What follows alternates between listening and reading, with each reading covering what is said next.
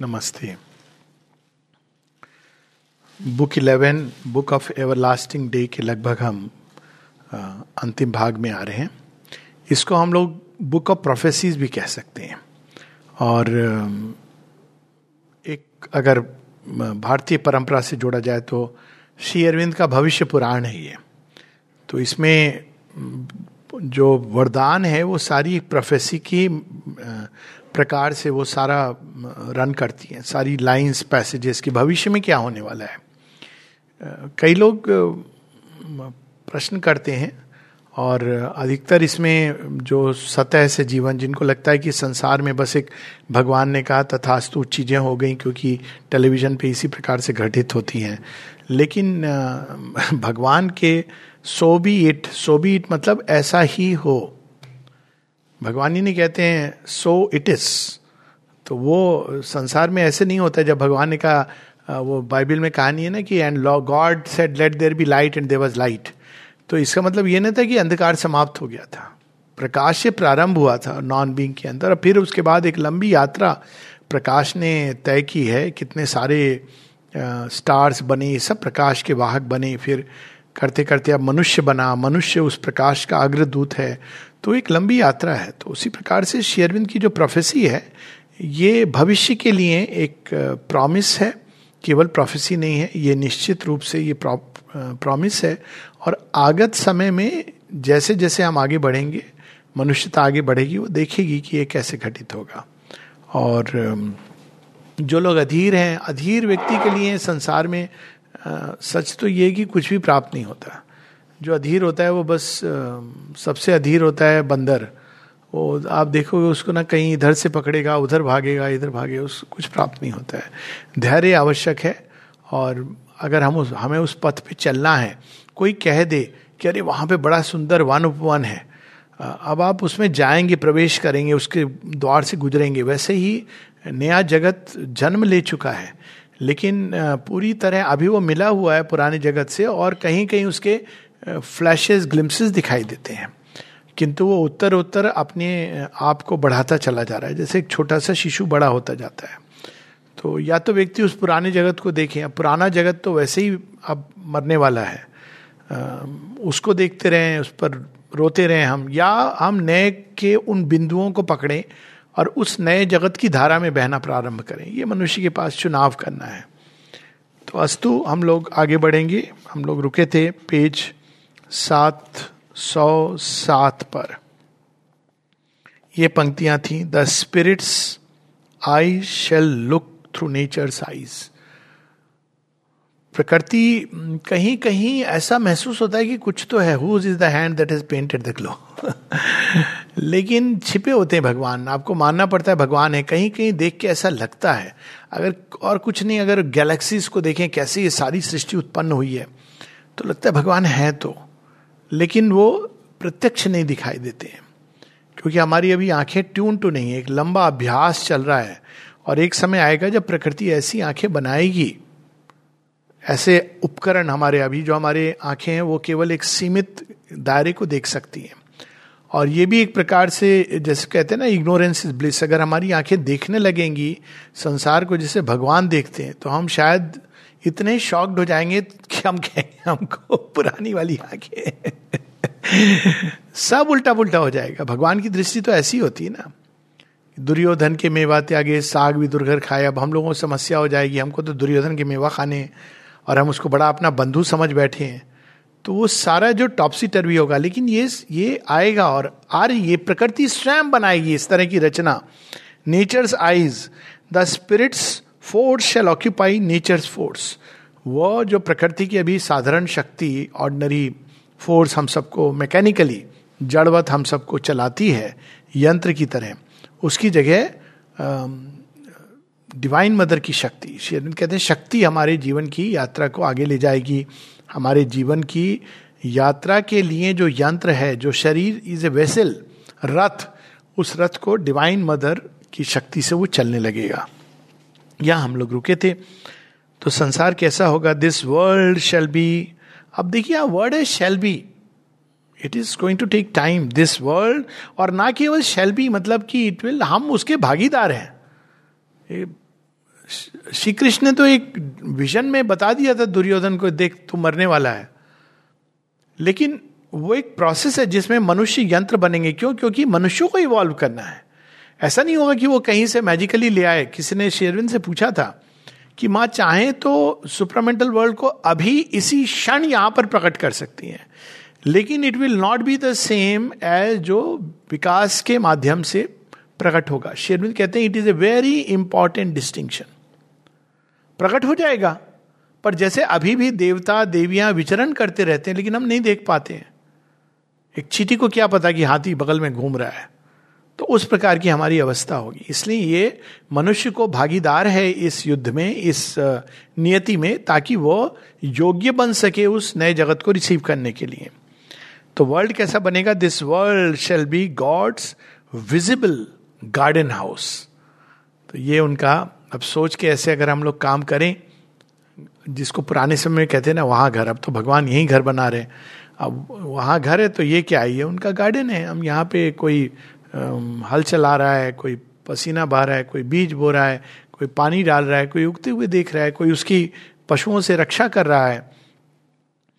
Man shall forget consent to mortality संसार का सबसे बड़ा फॉल्सुड मृत्यु है। लोग कहेंगे, ये क्या बात है? तो बहुत बड़ी फिलॉसफी है। सच तो मृत्यु ही है। Actually logically scientifically death exist नहीं करती है। क्या एग्जिस्ट करता है? फॉर्म्स डिजेनरेट फॉर्म्स के डिजेनरेट करने का अर्थ ही नहीं कि एग्जिस्टेंस डिजेनरेट्स और जिस दिन हम ये समझ जाते हैं कि एग्जिस्टेंस समाप्त नहीं होता है, वो जैसे स्वप्न में क्या हम मर जाते हैं और फिर ज़िंदा होते नहीं, स्वप्न जगत में हम एक अलग ढंग से जो हमारी सत्ता है एग्जिस्टेंस है, अलग ढंग से इस संसार को और स्वयं को अनुभव करती है। उसी प्रकार से जिसको हम मृत्यु कहते हैं, वो केवल एक भौतिक शरीर का क्षय है और विनाश है। क्योंकि अभी वो तैयार नहीं है। तो अब क्षय होता है और विनाश होता है तो हम, हमारी जो सत्ता है, जो सत्तावान है, वह अलग ढंग से प्राण जगत में जाकर के वो संसार को अनुभव करता है, जीवन को अनुभव करता है। कभी कभी वो देखता है कि ये मेरे लोग जो मृत्यु के पहले बड़े हो रहे थे, हमको बड़ा दुख होगा, बड़े खुश हो रहे हैं। देखेगा कि वो तो हमारे विल को खोजने में लगे हैं कि कहाँ पर पापा ने छिपा के रखी है। और वहीं वो देखेगा कि वो जो कभी किंग लियर की तरह की कोई जो हमें लगता था कि ये तो हमसे दूर दूर का रिश्ता नहीं रखता है, लेकिन वो हमारे मृत्यु पर सोकॉल मृत्यु पर शोकाकुल होगा। तो ये प्राण जगत में जाके एक अलग दृश्य आएगा।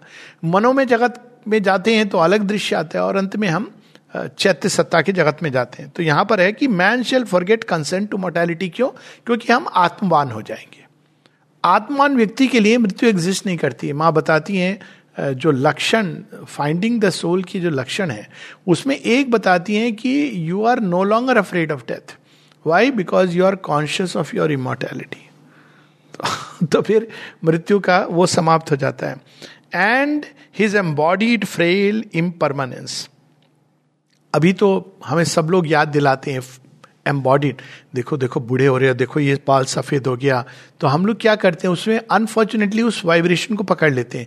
फिर हम कहते हैं, क्या करें? हमारे रिंकल्स नहीं आए, हमारे बालों का कलर चेंज हो जाए।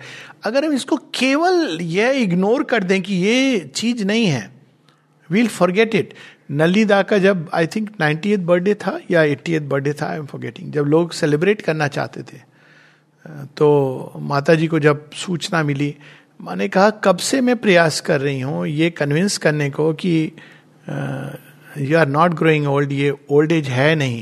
लेकिन तुम लोग बार बार याद दिला रहे हो कि अस्सीवा बर्थडे है। अब माता जी तो इसको प्रैक्टिकल ढंग से करती थी, जब लोग बर्थडे के लिए जाते थे। तो शुरू में जब एक से लेके दस साल की उम्र तक उतने चॉकलेट या उतने जैसे कैंडल जलाए। दस साल के बाद माँ क्या करती थी? दस का हो गया एक और ग्यारह का एक और सो दो। ऐसे फिर चलेगा, दो, तीन, चार, पाँच ऐसे चलेगा। फिर जब इक्कीस साल का होगा तो टेन टेन, दो और एक और। So it was like ten years or like one year तो इस तरह से माँ सेलिब्रेट करती थी कि भाई तुम अब साठ के हो गए तो छ नॉट सिक्सटी अब कितना, हर तरह से प्रैक्टिकल है। आप सोचो, आप साठ मोमबत्तियाँ आप लगाओगे और उनको जलाओगे, छह जलाओ। बच्चे अब महसूस भी कितना अच्छा होता है कि हम छह साल के हैं। तो इट इज़ सो ब्यूटिफुल उन्होंने कई तरीकों से कि मैन शुड फॉरगेट कि वो उम्र हो रही है उसकी। और यहाँ पर वही लाइन है man shall forget consent to mortality and is embodied frail impermanence वो भूल जाएगा। वो युवा महसूस करेगा सदैव अपने आप को। This universe shall unseal its occult sense creation process change its antique front तो एक और तो है कि creation universal unseal its occult sense तो अभी हम लोग देखते हैं एक्चुअली एक कवि का हृदय भी देखता है um, बाहर से देखते हैं तो चंद्रमा है ऐसे लटका हुआ है। लेकिन एक कवि कैसे देखता है चंद्रमा में वो कुछ और देखता है। चंद्रमा किस चीज़ का वो सिंबल है? It is the symbol of Soma also spiritual mind तो अब ये जब हम सृष्टि को देखेंगे इवन फॉर्म के पीछे इवन ह्यूमन फॉर्म के पीछे तो इस प्रकार से दृष्टि जागेगी कि मनुष्य वैसे देखने लगेगा चीज़ों को। ना कि जैसे अभी हमारी मेटीरियल विजन देखती है। Creation process change its antique front पुराने तरीके से डरे से। पुराना तरीका क्या है? लंबे समय, हज़ारों हज़ारों साल। माता जी बताती हैं कि जब प्रकृति से उन्होंने कहा नई सृष्टि आ गई है। तो प्रकृति कहती है वो ये तो क्यों लाए हो आप? मतलब ये डायलॉग्स मेरे अपने हैं, पर भाव यही है। इतनी जल्दी क्या है? तो माने का, क्यों? कहते हैं, मुझे खेलना अच्छा लग रहा है, मनुष्य जब पुरानी गुड़िया से खेलते थे तो नई गुड़िया, लेकिन पुरानी गुड़िया भी चलेगी तो पुरानी गुड़िया से मैं खेल रही हूँ, मनुष्य के साथ मुझे मज़ा आ रहा है। माँ कहती प्रकृति तो दस हज़ार, बीस हज़ार साल खेलेगी मनुष्य के साथ। उसको तो मज़ा आता है कि मनुष्य को कुछ नहीं पता it's like a doll house अब वो डॉल अगर सजीव हो जाएगी तो एक नए प्रकार का खेल है, लेकिन थोड़ा अनकंफर्टेबल हो गई प्रकृति। तो माँ ने क्या किया? माँ खेल, माँ ने प्रकृति के साथ खेलना शुरू किया। खेलते खेलते उन्होंने प्रकृति को चखा दी न्यू सब्सटेंस तो प्रकृति ने हाथों में लेकर के देखा, ये तो अच्छा लग रहा है। तो माँ ने कहा, इसके साथ खेलो, देखो इसको लगा के चीज़ों में बहुत मज़ा आएगा। तो प्रकृति ने जब ये प्रारंभ किया तो उसको बड़ा आनंद आने लगा। उसने कहा हाँ ये तो बड़ा अच्छा है। देन सी एक्सेप्टेड इट इस पर बड़े सारे एक्सपीरियंस है माँ के। एक है जहाँ वो प्रकृति कहती आप क्यों ये सब इतना युद्ध, ये सब होगा नई सृष्टि के लिए? देखो मेरे पास पुराने जगत की कितनी अच्छी अच्छी चीज़ें हैं। और वो अंडर, अगर आप टाइप करोगे पिंक बाथ टब तो एजेंडा में उस पर पूरा एक कन्वर्सेशन है। पिंक बाथ देखो ये पुराना है, कितना सुंदर है। आप क्यों नई सृष्टि? इससे सुंदर और क्या होगा? अब कल्पना कीजिए क्या सुंदर होगा। और इट इज़ अंडरस्टैंडेबल आज के समय में जो हाईएस्ट संभावना है मनुष्य की योग के लिए क्या आवश्यक होती है? एस्पिरेशन फेथ सरेंडर ये सब कितनी सुंदर चीज़ें हैं रिजेक्शन नई सृष्टि में ये सब चले जाएँगे। क्यों? आप किसके लिए इंस्पायर करोगे? भगवान भगवान के लिए इंस्पायर करेगा।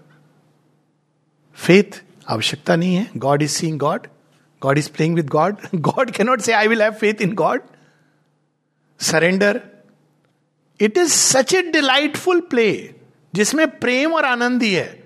लेकिन अब जब मैंने ये चीज़, सावित्री में ही है, न्यू क्रिएशन में तो लगता है, लेकिन हम वो जो जॉय है ना सीकिंग का और मिलने का, ये तो लूज कर देंगे। माँ एक जगह बताती है, और मिस्टिक्स इसको कहते हैं कि मिस्टिक्स के लिए जो प्रेम के मार्ग से जाते हैं, यूनियन की यही समस्या होती है। क्योंकि अगर वो यूनाइट करेंगे तो प्रेम करना बंद कर देंगे। प्रेम आपको लेके आया, प्रेम का जॉय है। जब आप एक हो गए भगवान के साथ, एक प्रेयर में भी माने इसको मेंशन किया है तो वो एक हल्का सा पर्दा लगा के रखते हैं, जिससे मज़ा आए, जो सेवा का आनंद है, जो प्रेम का आनंद है। लेकिन अब नई सृष्टि में तो ये ये जो उत्कृष्ट है, ये पुरानी सृष्टि के हाईएस्ट पॉइंट्स हैं। जहाँ भगवान को एक हल्के से थिनेस्ट व्हील से देख रहे हो और वो व्हील खुली और आपने देखा। अब इसके आगे क्या है? सृष्टि नहीं है, आप एक हो सकते हो। लेकिन अब भगवान यहाँ पर आ गए। आप उनके साथ रम गए। अब वो रम के खेल रहे हैं। इधर भी भगवान, उधर भी भगवान। और सब जगह अलग अलग नाम रूपों में भगवान। भजन था ना? हमारे के कृष्णा मन भरे ना? हमें अने अनंत कृष्णा खेले चाहिए। एक कृष्ण से मन नहीं भर रहा मेरा। मुझे तो अनेकों कृष्ण चाहिए। तो ये जो जब चीज़ आएगी। लेकिन अभी नेचर वो खेल नहीं खेलती। अभी तो मनुष्य को ये मार्ग से चलना है। आप लीप नहीं कर सकते वहाँ। एन इग्नोरेंट इवोल्यूशन हायरार्की कितने पेन कष्ट सफरिंग से होता है। कॉन्शियस इवोल्यूशन इसीलिए ताकि हम पेन सफरिंग से नहीं जाएँ। आनंदित होके जाएँ। किसी ने शेरविंद से पूछा, क्या हम भगवान के रास्ते पर कविताएँ लिखते हुए जा सकते हैं? ये करते हुए जा, इससे तो भगवान का कोई लेना देना नहीं। कहते, क्यों नहीं? आनंदमय के पास जा रहे हो? तो आनंदित होते हुए जाओ। सीरियस होके क्यों जाओगे? Why not everything is moving towards him लेकिन अभी कितनी पेनफुल वहीं से जन्म लिया एक प्रकार के तपने जिसमें सुखाना, गलाना, इंद्रियों को मार डालो। क्यों? क्योंकि वो तो तुमको बांधती हैं। एक ऐसी मानसिकता ने जन्म लिया। उसका नतीजा हुआ मायावाद इल्यूजनिज्म लेकिन ये सब की आवश्यकता नहीं है। सफरिंग पेन इसके द्वारा।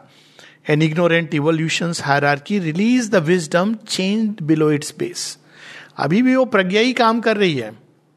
लेकिन वो प्रज्ञा को काम ऐसे करती है कि आप इग्नोरेंटली आज भी ये बात हो रही थी। जब जीवन में सबसे सुंदर जीवन का एक सिंपल नुस्खा है one will be forever happy केवल एक चीज़ करनी है क्या डिज़ायर मत रखो अपने अंदर।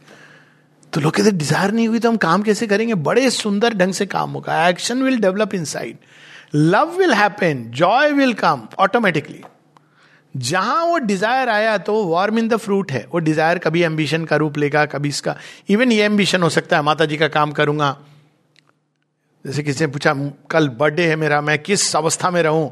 मैं वैसे ही अवस्था में रहना चाहती हूँ। अरे, शांत रहो।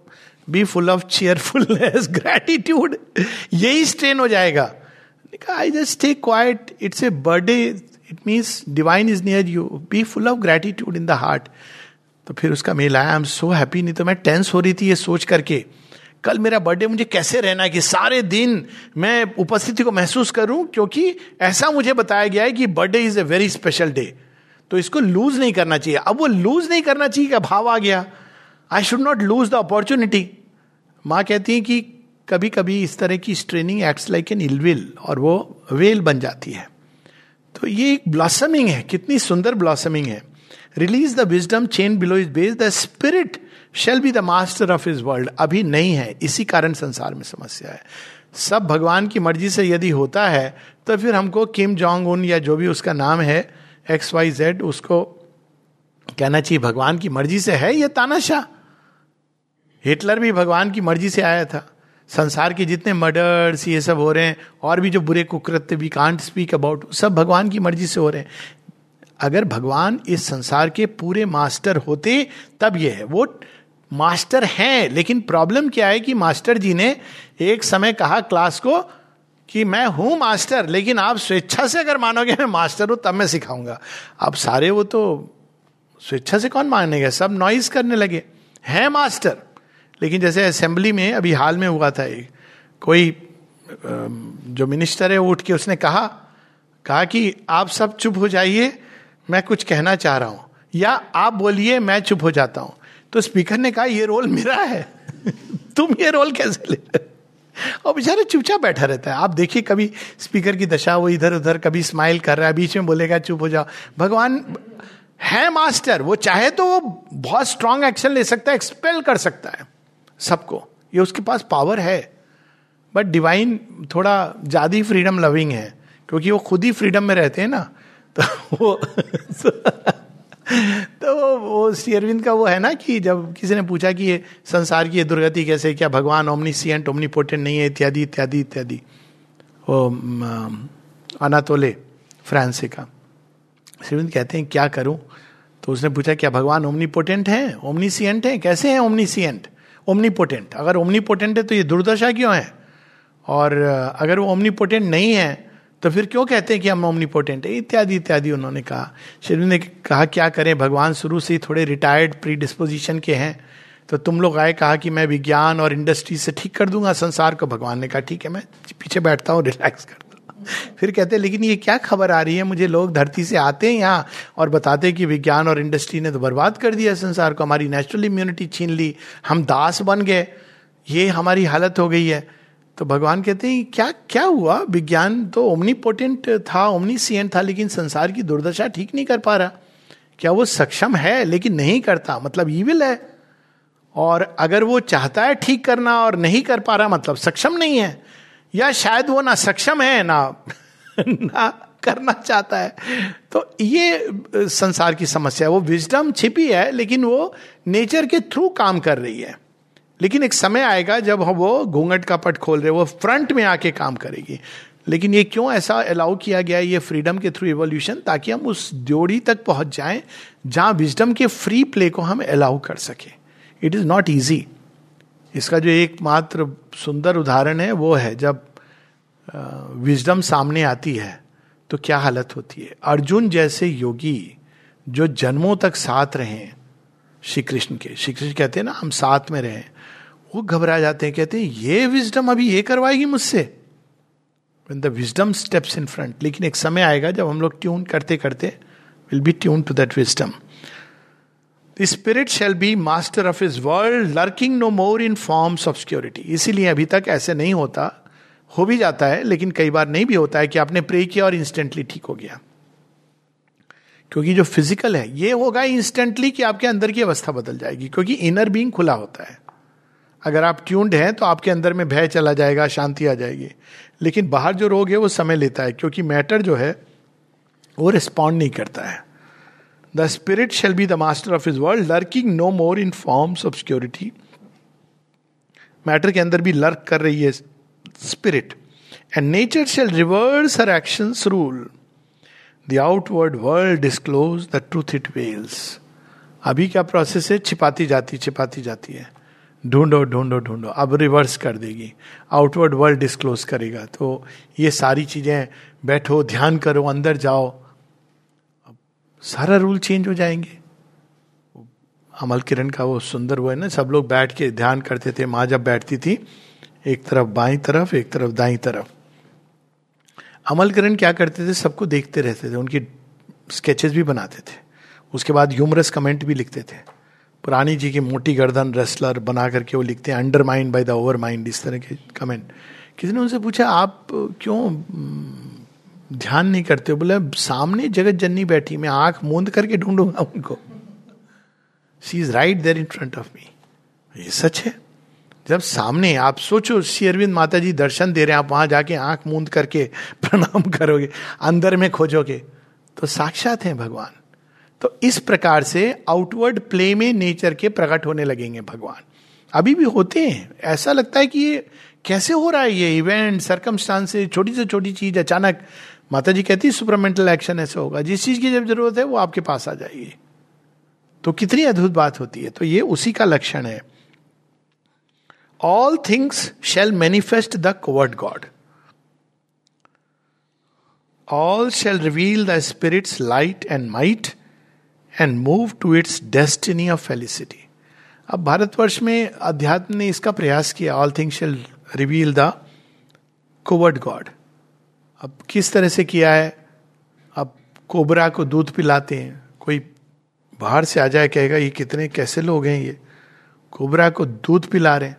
अब हमारे घर में भी ये करते थे। कोबरा नहीं आता था, लेकिन दूध ज़रूर रखा जाता था कि सांप आज नाग पंचमी का दिन है।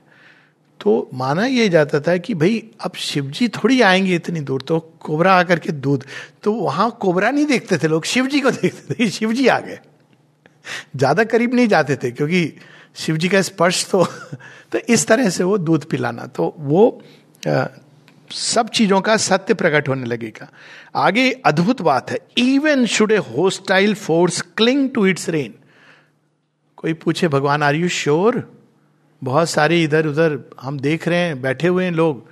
Even should a hostile force cling to its reign and claim its rights perpetual sovereignty and man refuse is high spiritual fate yet shall the secret truth in things prevail अब हम लोग इस तरह से बड़े हुए थे कि जब कोई इस तरह का आदमी करता था बड़ा बदमाश हो दादा ईविल जिसको रिप्रेजेंटेशन तो हमारे घर में कहावत कही जाती थी, अरे बड़े बड़े आए, रावण आए, कंस आए, चले गए, भजन में भी है एक, चले गए, बचे कौन? Ram, Sita, Radha Krishna. Hostile force cling to its रे नहीं छोड़ूँगा मैं गद्दी, कोई बात नहीं है, भगवान को पता है कि कब गद्दी नीचे से खींचनी है, और जब वो खींचते हैं, गद्दी तो आदमी, कंस जैसा राजा नीचे गिरता है मट्टी के अंदर। तो उन्होंने कहा, ना each in sincerity of nature once thy defence against the eye of the master and the light of the ideal shall invite a blow तो वो भगवान जानते हैं even should a hostile force cling to its reign और अब ये तो उन्होंने फोर्टीज एंड के समय लिखी है, ये सारी प्रोफेसीज अब उसमें हिटलर वगैरह तो आके चले गए थे। और मनुष्य कहे, नहीं, मुझे नहीं चाहिए। फिर भी भगवान का संकल्प सिद्ध होगा। अब बोलिए कैसे होगा? इसकी बात करेंगे। कहते हैं for in the march of all fulfilling time the hour must come of the transcendent's will जब सारे एग्जॉस्ट हो जाएँगी, इसकी विल उसकी विल मेरी मर्ज़ी, तेरी मर्ज़ी। लास्ट में भगवान बोलेंगे अब माई टाइम मेरी मर्ज़ी ट्रांसजेंडेंस विल अब कैसे फुलफिल होगा? मनुष्य सोचता है कि वो बहुत स्पेशल है। अगर आप रियली इवोल्यूशन की हायरार्की देखें तो डॉल्फिन जो वो फ़िश नहीं है पर अब डॉल्फिन है वेल मैमल्स हैं सब बड़े इंटेलिजेंट क्रीचर है even elephant they very intelligent creature it will take nature just uh, maybe a lakh years to evolve a much better kind of humanity out of that. प्रकृति के लिए कठिन नहीं है। मैन ठीक है आप यू स्टेप असाइड समुद्र में हम कर लेंगे पूरा विकास। इट्स नॉट डिफ़िकल्ट शेरविंद जय कहते भी हैं कि मनुष्य को यह लगता है कि वो बहुत सुपीरियर है but it's not true all turns and winds towards his predestined ends. Complete कर दूँ मनुष्य को यह लगता है कि वो बहुत सुपीरियर है इट्स नॉट ट्रू ट्रू ये है कि मनुष्य बन सकता है ये संभावना मनुष्य के अंदर है अगर उसको वो पूरा कर दे तो ही superior even to the gods but अगर वो ना करे तो पशु से भी बदतर है। ये मनुष्य की अवस्था है। All turns and wind towards his predestined ends already fix किया गया है ये फिक्स्ड मैच है। जीता हुआ खेल है ये। तो in nature's fixed inevitable course decreed since the beginning of the world in the deep essence of created things तो दुर्योधन आपको अपोज नहीं कर रहा था, नहीं तो बहुत अच्छा काम कर रहा था मेरा। कैसे सारे, मैं तो आया था यहाँ, जितने भी एरोगेंट क्षत्रिय हैं, उनसे मुक्त कराऊं, कैसे करता हो? तो दुर्योधन के कारण सारे एक जगह पर आ गए।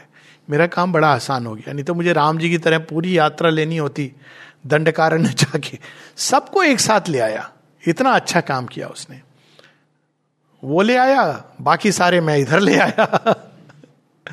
आपके कुल के, उनका भी मैंने किया हुआ था डिसीशन सारे जो थे एरोगेंट क्षत्रिय रजोगुण जो ग्रेविटेट कर रहा है नीचे की तरफ़, उन सबको उन्होंने एक बार में समाप्त कर दिया। तो everybody became an instrument of God even there shall come as a high crown of all high crown ये लास्ट विक्ट्री है।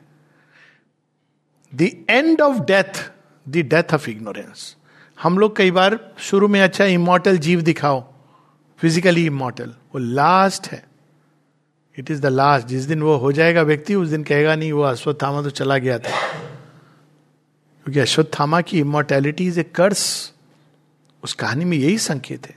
फ़िज़िकल बॉडी फ़िज़िकल बॉडी तो दूर की बात है। अगर हमारी चेतना ही अभी भी ग्रीफ और दुख को ससेप्टेबल है, और फ़िज़िकल इमोर्टैलिटी हो गई।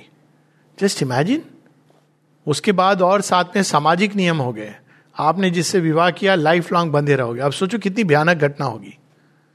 तो भगवान ने ऐसा नियम बनाया है कि आपके इवोल्यूशन आप कुछ समय के बाद विश्राम, जिस दिन अंदर में आप चेंज हो जाओगे, तब बाहर चेंज करने की ज़रूरत नहीं पड़ेगी। और उस समय एज ए हाई क्राउन जब अंदर में पूरा चेंज परिवर्तन, रूपांतरण होगा psychic spiritual supramental transformation within last में फ़िज़िकल बॉडी का है। तब वो end of death the death of ignorance यहाँ मतलब मूल रूप में नहीं, मूल रूप में ignorance dies the moment one discover the soul लेकिन जड़ तत्व के अंदर शरीर की कोशिकाओं में इग्नोरेंस भरी है, इसीलिए वो रिस्पॉन्ड करती हैं। फियर से, इससे वो इग्नोरेंस एक एक कोने से निकल जाएगी। तब ये लास्ट में होगा एंड ऑफ़ डेथ लेकिन उसके पहले कंडीशन ये है but first high truth must set her feet on earth and man aspire to the eternal's light and all his members feel the spirit's touch and all his life obey an inner force ये condition है नए जगत में प्रवेश करना है तो ticket है। टिकट कितने पैसे देखिए? नहीं, पैसे नहीं है। ये आपको ईगो का बलिदान डिजायर्स का बलिदान, जिससे आप डिवाइन मदर की फोर्स आपको चला सके। Aspiration and all is members feel the spirit's touch काफ़ी नहीं है कि माइंड के अंदर फील किया हार्ट के अंदर. Everything must feel the touch of the divine अब इसमें एक बड़ी अद्भुत बात शेरविंद दिखते हैं. But first high truth must set her feet on earth truth को हम नॉर्मली मैस्कुलाइन से देखते हैं. शेरविंद फेमिनाइन क्योंकि ट्रुथ के अंदर दो एस्पेक्ट है. एक पैसिव जो दृष्टा है, और एक डायनामिक जहाँ वो रश्मियों के द्वारा धरती तक पहुँचता है। तो यहाँ वो वो ट्रुथ तो है, लेकिन उसकी जो शक्ति है that must set her feet on earth formally तो यहाँ उस सूर्य की शक्ति की बात हो रही है हर फीट ऑन अर्थ कितनी, यानी अगर इसको हम मूल रूप में लें तो पहले हमें पूरी तरह आमूल चूल माता जी को समर्पण, जिससे एक और कोई चीज़ नहीं, बल्कि माता जी का संकल्प, उनकी शक्ति हमको चलाए। तब हम तैयार होंगे उस चेंज के लिए। फिर कहते हैं, ये होगा कि नहीं होगा? This too shall be for a new life shall come होगा, निश्चित रूप से a body of the superconscient's truth a native field of supernature's mights it shall make earth nescient ground truth colony एक शरीर ऐसा बनेगा, नए प्रकार का जो सुपर कॉन्शियंट के सत्य को अभिव्यक्त करेगा, जो अति चेतन है। और वो अनेकों अनेकों शरीर में फ़िज़िकल फॉर्म्स ही नहीं, केवल इंस्टीट्यूशन सब चीज़ के अंदर वो अपने आप को अभिव्यक्त करेगा। और ये धरती जो अभी जड़ अचेतन है, या अर्ध चेतन है, मनुष्य के स्पर्श से, उसके अंदर वो सत्य को अभिव्यक्त करने के योग्य बनती जाएगी सुपर नेचर को। अभी हम नेचर को अभिव्यक्त करते हैं, तब सुपर नेचर सुपर नेचर मतलब नई संभावनाएँ।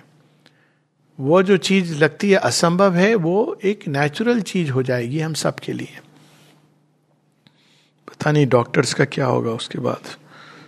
मतलब हॉस्पिटल्स का क्या होगा? क्योंकि उधर अंदर में हीलिंग कैपेसिटी आ गई तो बस। प्रयासरत हैं कि ये ना हो। बाहर की चीज़ों से ही आप ठीक हो गए, क्योंकि जिस दिन जाग गई आपके अंदर हीलिंग कैपेसिटी प्रॉब्लम हो जाएगी। कितने बड़े बड़े बिज़नेस हाउसेस कोलैप्स कर जाएँगे। नेचुरली जब ह्यूमन बींग्स के अंदर, और आएगी, आज नहीं तो कल आएगी, ये नेचर में एग्जिस्ट करती है, पशुओं में एग्जिस्ट करती है। हम लोगों ने उनको बिगाड़ दिया, पशु चिकित्सालय बना के। पशुओं में एग्जिस्ट करती है एज ए लेटेंट और यदा कदा किसी किसी मनुष्य में वो देखी गई है। इसके फ़ेमस एग्जाम्पल्स हैं एडगर केसी सर्जरी करते थे इस तरह। डॉक्यूमेंटेड एग्जाम्पल्स हैं। एक दिन मनुष्य के अंदर ये लेटेंट कैपेसिटी जाग जाएगी। शायद ये सब जो हो रहा है, उसी के कारण जागेगी। एक बार मनुष्य कहेगा, कितनी बार हम वैक्सीन लगवाएँगे? चलो अंदर से ही हील करते हैं। जिस दिन जागेगी और कंटेमिनेट होगी, मनुष्य को जिस दिन श्रद्धा आ गई कि यह संभव है तो आप सोचिए क्या समस्या होगी। फ़ूड इंडस्ट्री भी बंद हो जाएगी। जिस दिन मनुष्य कहेगा कि हम तो एनर्जी ड्रॉ कर सकते हैं, खाने से तो हमको हैवीनेस हो रही है। How life is going to change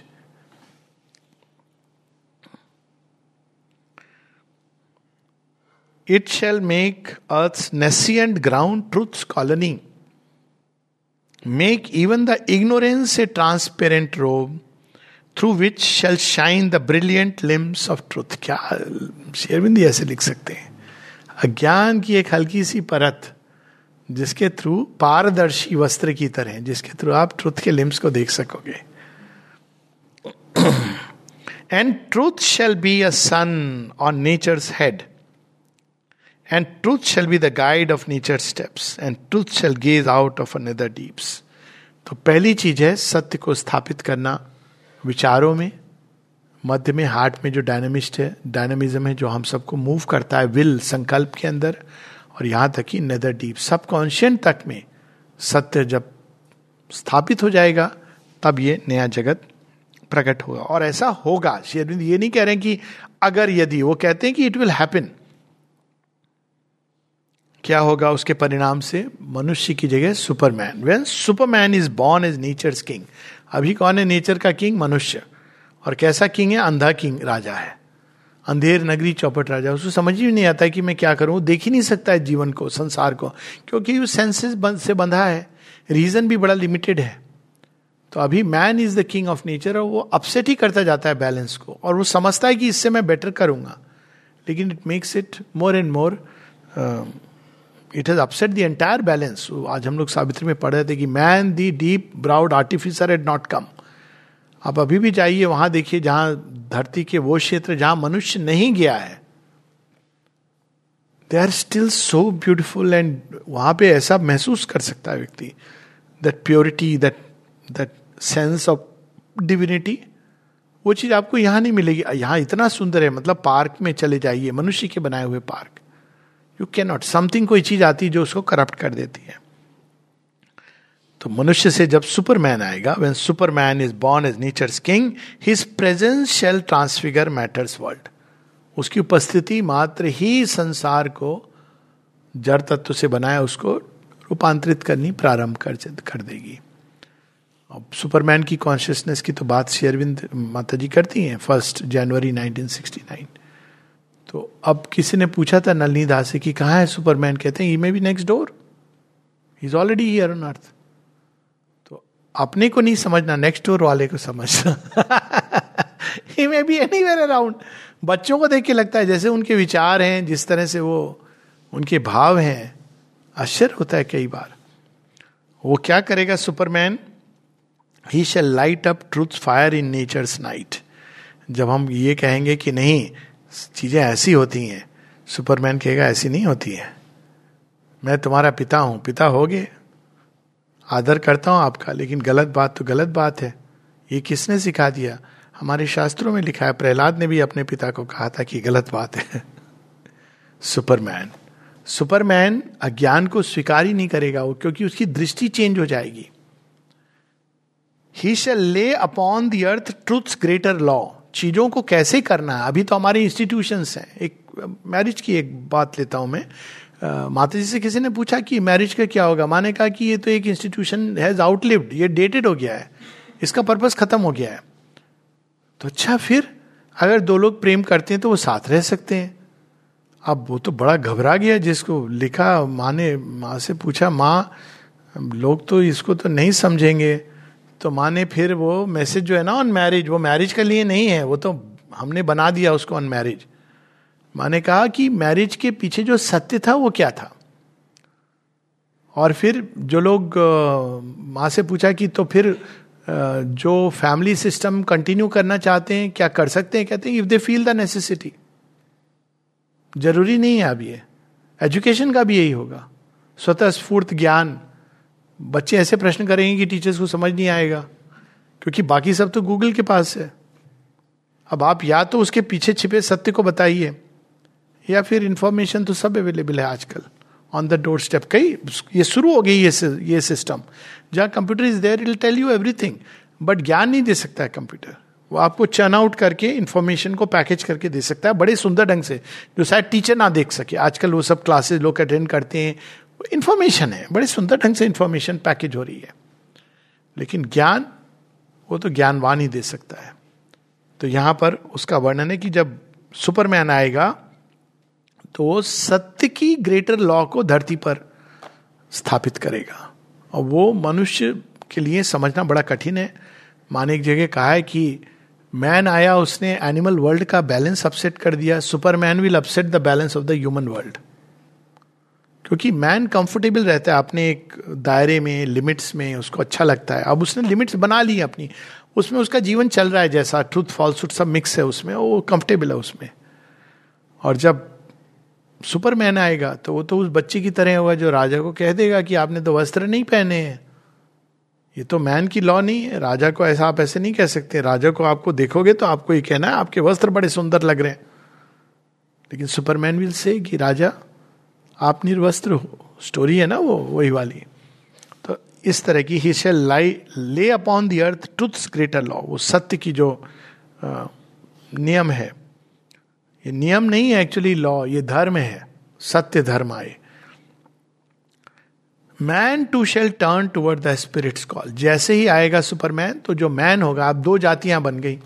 एक सुपरमैन आ गया एक मैन उसके प्रेजेंस के कारण मैन के अंदर भी एक स्पिरिचुअल कॉन्शियसनेस की तरफ़ झुकाव बढ़ेगा awake to his hidden possibility awake to all that slept within his heart and all that nature meant when earth was formed, and the Spirit made this ignorant world his home, he shall aspire to truth and God in bliss. अपने आप मनुष्यों के अंदर सत्य की अभिप्सा भगवान की अभिप्सा आनंद की अभीपसा और अनेकों अनेकों जो मनुष्य को ऊपर तक ले जाती हैं, ये जाग जाएँगी। क्योंकि उसको ये अपने आप अंदर से महसूस होने लगेगा, awake to all that slept within his heart कि भगवान हैं कहीं पर, छिपे हैं, हमारे ही अंदर है।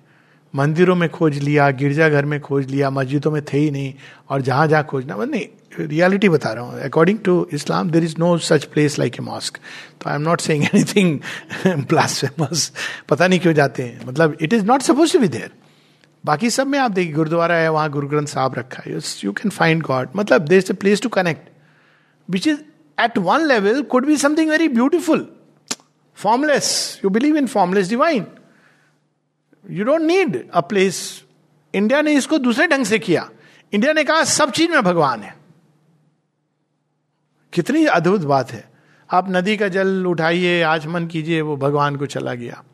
See look at the two approaches one is formless God उस तो ये सब फॉर्म म्यूज़िक ये सब सब बैन कर दो। यहाँ पर हर चीज़ में भगवान है घट घट में बसते हैं। समथिंग सो पावरफुल तो जब मनुष्य देखेगा कि उसके अंदर ही भगवान है और प्रकृति ने यह सारी सृष्टि भगवान बनने के लिए, उनको रिकवर करने के लिए, उनको नाम और रूप में लाने के लिए यह प्रकृति ने इतने नाम रूप बनाए और ये सारे सत्य कहीं ना कहीं भारतीय दर्शन में थे इन बिल्ट बच्चों के नाम ऐसे ही रखे जाते थे। ऐसे नहीं रखे जाते John and Jack and Jill and James James फिर भी ठीक है, वो क्राइस्ट का अनुवाई था, सुंदर व्यक्ति था। जॉन भी वॉज़ ए किंग पर और भी कितने सारे। उसमें भी है, देखिए फिलिप पुराने समय के जो नाम देखे, अब ये सब शुरू हो गया। अब फिर से एक ट्रेंड आया, बड़ा सुंदर। सुंदर नाम रखने का। बीच में एक वो ट्रेंड आया था सन्नी मुन्ना क्या क्या पता नहीं। लेकिन रिंकी पिंकी लेकिन पहले आप नाम देखिए, वो लोग कंसल्ट करते थे, उसको देख के नाम रखते थे। क्यों? क्योंकि ये भगवान का नाम होना चाहिए। शायद और कुछ नहीं, नाम को ही पकड़ के कुछ तो चेंज आए, कुछ गुण आ जाए। लेकिन इसके पीछे सत्य यही था। सत्य ये था कि हर चीज़ के अंदर भगवान प्रकट होने चाहिए। नाम रूप बने हैं, शत्रुपा और मनु की जो ओरिजिनल स्टोरी वो यही है। तो वो चीज़ मनुष्य अपने आप उसके अंदर ये सत्य उद्भाषित होगा। Interpreter of a diviner law अब देखिए, ये अब आ गया। कौन इसके लिए हमको बताएगा कि भगवान की क्या मंशा है, भगवान क्या चाहते हैं? सुपरमैन बताएगा। Interpreter of a diviner law उसके बाद मनुष्य उसके पीछे पड़ जाएँगे पत्थर लेके। वो एक अलग बात है। माने क्या है, उनको प्रोटेक्शन की ज़रूरत होगी। Interpreter of a diviner law and instrument of a supreme design the higher kind shall lean to lift up man उसकी पहचान क्या होगी? हायर काइंड की वो नहीं क्या? हम हायर काइंड है, हम लीट है। नहीं नहीं, दूर जाओ। हम साधक हैं। आपके स्पर्श से हम दूषित हो जाएँगे।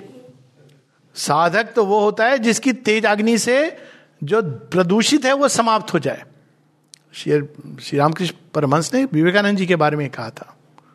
कहा था वो तो ऐसा है नरेंद्र कि वो अगर बैठ के मीट खा रहा हो शराब पी रहा हो आ, सब सुंदर स्त्रियों के बीच में तो वो प्रदूषित नहीं होगा वो शुद्ध हो जाएँगे। That was the state in which man can rise higher kind shall lean to lift up man वो भागेगा नहीं, इससे डर डर के कि भाई, पता नहीं मैं छूने से गंदा हो जाऊँगा, मैं इससे। वो एक यात्रा का एक पड़ाव होता है। ये नहीं कि शेरविन कहते हैं isolating yourself can be a stage in sadhana. It it is necessary at one stage for many it is necessary पर वो साधना का लास्ट स्टेप नहीं हो सकता है। लास्ट स्टेप तो तभी है, जब आप संसार में वापस आते हो। ये शेरविन सिंथिस योग में भी कहते हैं he becomes a centre of a divinise progressively divinising humanity वरना तो फिर सब अपनी अपनी वही मोनेस्ट्री मिशनरी उसी में चले गए। तो ये एक स्टेप और स्टेज है जब आप अपने आप को आइसोलेट करते हो, जब आप अपने अंदर स्पिरिचुअल लाइफ को गाढ़ा करते हो। लेकिन एक पॉइंट पर आकर के वो वितरित होती जाती। तो हायर काइंड उसकी पहचान ये होगी shall lean to lift up man not for money not for recognition not for those things ये higher kind is higher kind man shall desire to climb to his own heights उसके संपर्क से मनुष्य के अंदर भी एक अभिप्सा आएगी कि हाँ ये संभव है अब इसलिए शेरविंद सिंथेसिस योग में कहते हैं ह्यूमन मैग्नेट वास्तव में सुपर ह्यूमन मैग्नेट अब नॉर्मली मनुष्य कहता है कहाँ है कौन दिख रहा है तो वो जब देखता है ना हायर काइंड को तो कहता है मेरे जैसी है मेरी जैसी सब कुछ करे लेकिन कुछ अलग है। तो उसके अंदर ये एक और हायर काइंड लिफ्ट करने के लिए नीचे आ रहा है, दूसरी ओर उसके अंदर एक डिज़ायर है। तो ये कॉम्प्लीमेंट्री मूवमेंट्स हैं। The higher kind shall lean to lift up man man shall desire to climb to his own heights ये परस्परता से। The truth shall above shall wake nether truth even the dumb earth become a sentient force पृथ्वी वह देने लगेगी, इस तरह से आपके साथ व्यवहार करेगी, मानो वो एक जीवंत सत्ता है। समथिंग वेरी अमेजिंग कि आपको जिस चीज़ की आवश्यकता होगी nature will respond like that which includes forces of nature like बारिश, धूप, हर चीज़ even the most material things because वो प्रकृति के साथ एक जीवंत संबंध हो जाएगा। The spirit tops and nature's base shall draw near to the secret of their separate truth and know each other as one deity अभी तो हमने गल्फ बना रखा है। शिवो हम शिवो हम वो अंतर में है और ये प्रकृति बाहर में है। प्रकृति से अलग हो जाना, ये एक स्टेप होती है। गीता में भी अगर हम देखते हैं तो पहला स्टेप यही है to learn to separate yourself लेकिन उसके बाद दूसरा स्टेप क्या है? नेचर क्या है? It is a ignorant way of manifesting जो छिपा है, उसी को तो बेचारी प्रयास कर रही है। अब उसको नहीं समझ में आ रहा है। वो नेचर के पास अपना अपनी कोई प्रज्ञा नहीं है। उसके अंदर जो प्रज्ञा छिपी है, उसी के आधार पर वो फॉर्म्स बनाती है। अब माता जी उसके बारे में बताती हैं। अब जैसे सबसे जो चीज़ डिस्टॉर्ट हुई है इस संसार में, वो है प्रेम। ओरिजिनल पावर प्रेम है, सबसे ज़्यादा डिस्टॉर्ट हुई है इस धरती के अंदर। लेकिन फिर भी क्या कर रही है प्रकृति? उसी प्रेम को प्रकट करने की चेष्टा कर रही है। वर्म के अंदर स्टार्स के परस्पर अट्रैक्शन के बीच में मैटर के अंदर स्टोन के अंदर पशु पक्षी में। अब कोशिश कर रही है क्योंकि उस प्रचंड अग्नि को धारण नहीं कर सकता है कोई। करते करते वो मनुष्य तक तो ले आई है कि करोगे धारण प्रेम को, मनुष्य फिर वही दिशा में चला जाता है। लेकिन it is building forms to hold that power तो मैनिफेस्ट करने का प्रयास है। नेचर क्या है? भगवान को सृष्टि क्या है? मैनिफेस्ट करने के लिए बनी भगवान को। हम लोगों ने क्या बना दिया? छलना है। छलना नहीं है, रचना है, रचयिता की। हम समझ नहीं पाते तो हम कहते हैं छलना है। छलना इसलिए क्योंकि तुम समझ नहीं पा रही हो, तुम्हारी समझ की प्रॉब्लम है। भगवान की प्रॉब्लम नहीं है, जैसे भगवान हमारे साथ छल करेगा। छलिया है, पर ऐसा छलिया नहीं है। वो छल ऐसे करता है कि वो हमको अट्रैक्ट करता है, फिर छिप जाता है। लगता है मिल गया, पकड़ लिया। वो कहता है अच्छा फिर गायब हो जाता है। क्यों? क्योंकि एक कदम और आगे बढ़ो। तो ये छल उस सेंस में छल नहीं है। वो रचयिता है और वो इसको पूर्णता की ओर ले जाना चाहता है। तो शेयरविंद के योग में ये पूरा होल फंडामेंटल इस चेंज इसलिए शेयरविंद को कंपेयर ही नहीं कर सकते हम किसी के साथ। क्योंकि वो एक और योगी मिस्टिक मास्टर ऋषि नहीं है। सब कह रहे हैं कि ये संसार या तो एक इल्यूजन है या एक तैयारी है अल्टीमेटली वहाँ जाने की। ये भी एक वेदांत के अंदर है कि it is a preparation ultimately आपको इसको छोड़ करके जाना है। श्री अरविंद एक तरफ़ खड़े हैं, जो कह रहे नहीं, ये संसार मैनिफेस्टेशन है। सब बदल जाता है। और तब तो हमारी जो सीक्रेट एस्पिरेशन विशेष भी डिजायर्स इन सब का मूल अर्थ पता चल जाता है। ओरिजिनल इंपल्शन तो यही है ना कि संसार सुंदर हो, सब कुछ सुंदर हो, क्योंकि परम सौंदर्य में पीछे खड़े तो it's a manifestation of the divine but right now it is incomplete distorted क्योंकि वो चाबी नहीं मिली है नेचर को। चाबी मिल जाएगी, जैसे जैसे जिसको मिलेगी, वैसे वैसे उस उस अनुपात में लोग इसको सुंदर बनाते चले जाएँगे। कितनी अद्भुत बात है ये।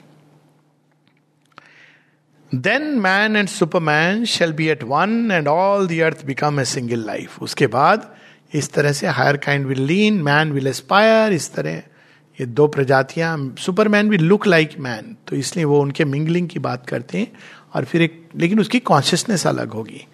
बड़ी विशाल होगी बेनेवोलेंट होगी। माने लक्षण बताया उसके। तो वो दोनों मिक्स करेंगे और फिर धीरे धीरे all earth will become a single life यानी people will become higher than man एक नई प्रकार की प्रजाति प्रकट होगी। फिर ये जब आ जाएगी, क्योंकि पहले कुछ होंगे कुछ होंगे even the multitude shall hear the voice अब क्या होगी? अब लार्जर ह्यूमैनिटी उसके अंदर भी कहीं ना कहीं कोई स्पंदन होगा और प्रकंपन होगा। And turn to commune with the spirit within and strive to obey the high spiritual law क्योंकि तब उनका प्रभाव जो पड़ेगा जो फोर्स फ़ील्ड बनेगा, जो रेजोनेंस के हिसाब से जो स्पंदन जनरेट होगा तो अपने आप दूर कोई बैठा है जिसको कुछ नहीं मालूम है। उसके अंदर भी कभी ना कभी ये भाव जागृत होगा कि let me find the soul within and turn to commune with the spirit within and strive to obey the high spiritual law this earth shall stir with impulses sublime Humanity awake to deepest self. Nature the hidden Godhead recognize. अब इसका एक example बस I give किस तरह से ये चीज़ काम हो रही है? अभी किसी ने बड़ा सुंदर, आजकल ये चला हुआ ना ग्रीन हाउस तो ग्रीन हाउस के लिए इससे प्रदूषण होता है, इससे ये होता है बैलेंस अब माइंड क्या करता है? उसने ये समझ लिया है कि हमने धरती को बहुत नष्ट किया है। तो वो क्या कर रहा है कि कैसे इसको ठीक करें? क्यों कर रहा है कि हमारा जीवन संकट में है बेसिकली अब इसी चीज़ को स्पिरिचुअल बीइंग कैसे करेगा? वो इस तरह से करेगा कि धरती हमारी माँ है, एक जीवंत सत्ता है। रेस्ट फॉलोज ऑटोमेटिकली आप माँ के मुँह पे सिगरेट का धुआँ नहीं छोड़ते हैं। अगर थोड़े से भी आप सेंसिटिव हैं तो आप माँ को गंदगी से नहीं निलाते हैं। माँ के चेहरे पर प्लास्टिक नहीं डालते हैं। अपने आप आप नहीं डलो। उनको सुंदर परिधान पहनाते हैं। अनलेस व्यक्ति इतना निकृष्ट और मतलब गिरा हुआ है, उसकी बात अलग है, पर ज़्यादातर लोग फॉर्चुनेटली नहीं है इस तरह के। तो उसी चीज़ को एक नए ढंग से करेगा सुपरमैन ये भाव जागृत हो जाएगा। तो उसका पूरी दृष्टि बदल जाएगी। सेम थिंग विद नेशन शेयरविंद ने क्या वो कहा, राष्ट्र को क्यों, आप देखिए एक राष्ट्र एक भूखंड नहीं, भूखंड मान के एक पैट्रियोट उसकी पूजा करता है। लेकिन जिस दिन आप देखोगे कि राष्ट्र एक लिविंग सोल है तो आपका संबंध ही बदल जाएगा। Then it is no more just a physical space क्योंकि फ़िज़िकल स्पेस है तो एक समय आप कह सकते हो इट्स ओके आज हमारी भूमि थी, कल किसी और की हो जाएगी। What difference does it make आप आइडियोलॉजी के लिए लड़ोगे, लेकिन वो एक फ़िज़िकल स्पेस नहीं है। वो एक सोल है। तो इस तरह से पूरी जब दृष्टि बनेगी तो nature this earth shall stir with impulses sublime ये सबलाइम इम्पल्सिस है। अभी हाल में आई मीन बोला हमारे प्राइम मिनिस्टर ने it was I was so happy वो एक छोटी सी क्लिपिंग आई थी। क्या उन्होंने कहा कि राष्ट्र क्या है? तो कहते हैं it is the it is a living soul I was so happy to hear it something to that effect कि एक जीवंत आत्मा है। अब जहाँ से भी बोला, जैसे भी बोला, ये थॉट आया। किसी ने कहा शेरविंद को पढ़ा होगा। ठीक है, बहुत से लोग पढ़ते हैं, लेकिन पढ़ के भी नहीं बोलते हैं। विश्वास नहीं करते हैं। उन्होंने पढ़ा और उस समय ये साधारण घटना नहीं है कि भारत के पार्लियामेंट में जो सीट्स पर नेता बैठा है, वो इस तरह की बात उन्होंने एक स्पंदन रिलीज़ कर दिया एटमोस्फियर में। कि भारत एक, केवल एक राष्ट्र नहीं है, केवल एक कल्चर नहीं है, सभ्यता नहीं है, केवल एक संस्कृति भी नहीं है। भारत एक जीवंत आत्मा है। ये just speaking this out he became an instrument तो ये जो अर्थ के अंदर impulse sublime it is something very beautiful ये और इनको हमको पार्टी के लेंस से नहीं देखना चाहिए। It is the action of the divine upon earth कोई और भी बोल any person can speak who is open और अगर वो कहे तो सुंदर बात है। अब कहते नहीं ना, लोग ये प्रॉब्लम है। कुछ और कहते हैं। Nature the hidden godhead recognise even the many shall some answer make and bear the splendour of the divine rush जो जनमानस, जिसको कहते हैं, साधारण जनगण जनगण मन and its impetuous knock at unseen doors साधारण मन, मनुष्य के अंदर भी अचानक इस तरह के इंपल्सेस उठेंगी। कैसे होगा?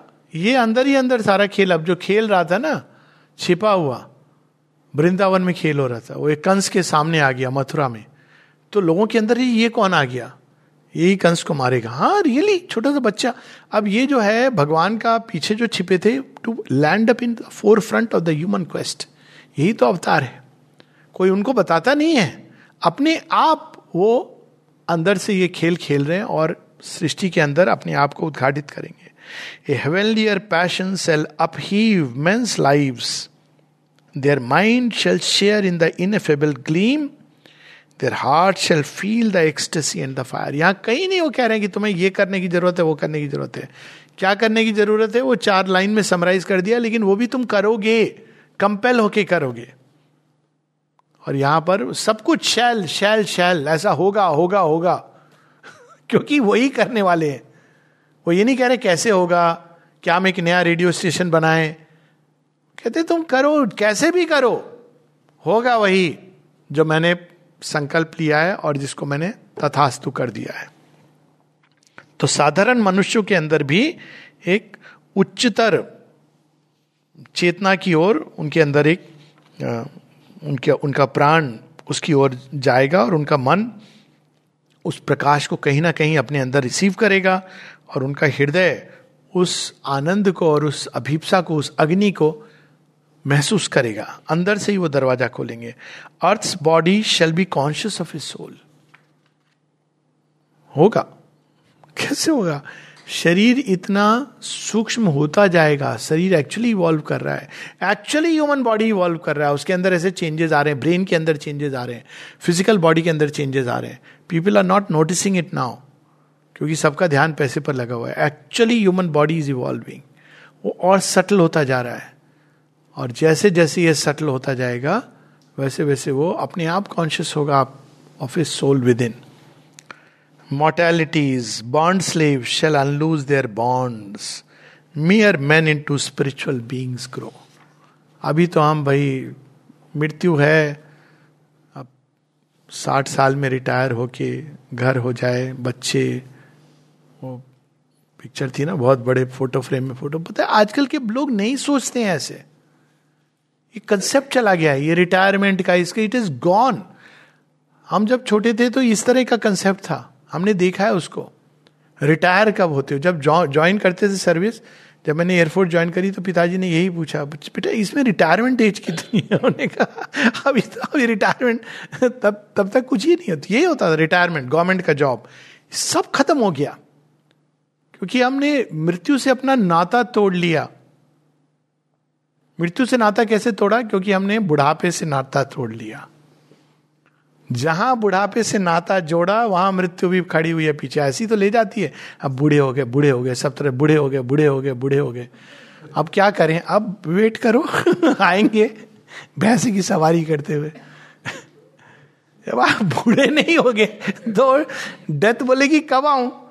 आपकी ज़रूरत ही नहीं है। अभी तो मैं युवा हूँ। जब बूढ़ा होगा तब देखा जाएगा। आपका तो प्रोटोकॉल है ना? प्रोटोकॉल को फॉलो कीजिए। ओल्ड एज के बाद आपको आना है तो डेथ भी बोलेगी हाँ लॉ तो यही है। कहीं कभी ले जाती है वो यंग लोगों को। लेकिन डेथ का जो स्टैंडर्ड प्रोटोकॉल है, वो ये है कि भाई, चार ऋतुआं आएँगी। चौथी ऋतु के बाद मुझे लेना, अब चौथी ऋतु आएगी नहीं। सदा वसंतम, हृदय आरविंदे नमो नमामि। तो ये है कि भाई, जब आएगी नहीं तो कैसे आए? ये एक्चुअली ये चीज़ें शुरू हो गई हैं। फ़िल्मों में भी अदरवाइज़ ये भाव आ गया है कि this nothing like old age and see awake the dumb divinity इस लाइन के साथ हम लोग लिखेंगे mere man into spiritual beings grow and see awake the dumb divinity dumb divinity क्या है? मैटर उसके अंदर मनुष्य भगवान का कहीं ना कहीं किसी रूप में ग्लिम्स पाने लगेगा। इस प्रकार से ये संसार बदलेगा और किसके एफर्ट से बदलेगा? भगवान के। वही कर रहे हैं सब कुछ। ये कभी नहीं सोचना चाहिए कि अच्छा अब हम क्या करें? आप शांति से बैठिए, अपने अंदर शांति सत्य को स्थापित करिए, अभीपसा लाइए। करने वाला कर रहा है और करेगा। Even should a hostile force cling to its reign and man refuse his high and fate, yet yet the come of the transcendent will तो हमें क्या करना है? भगवान चिंता नहीं करो अभीपसा करो। नमस्ते।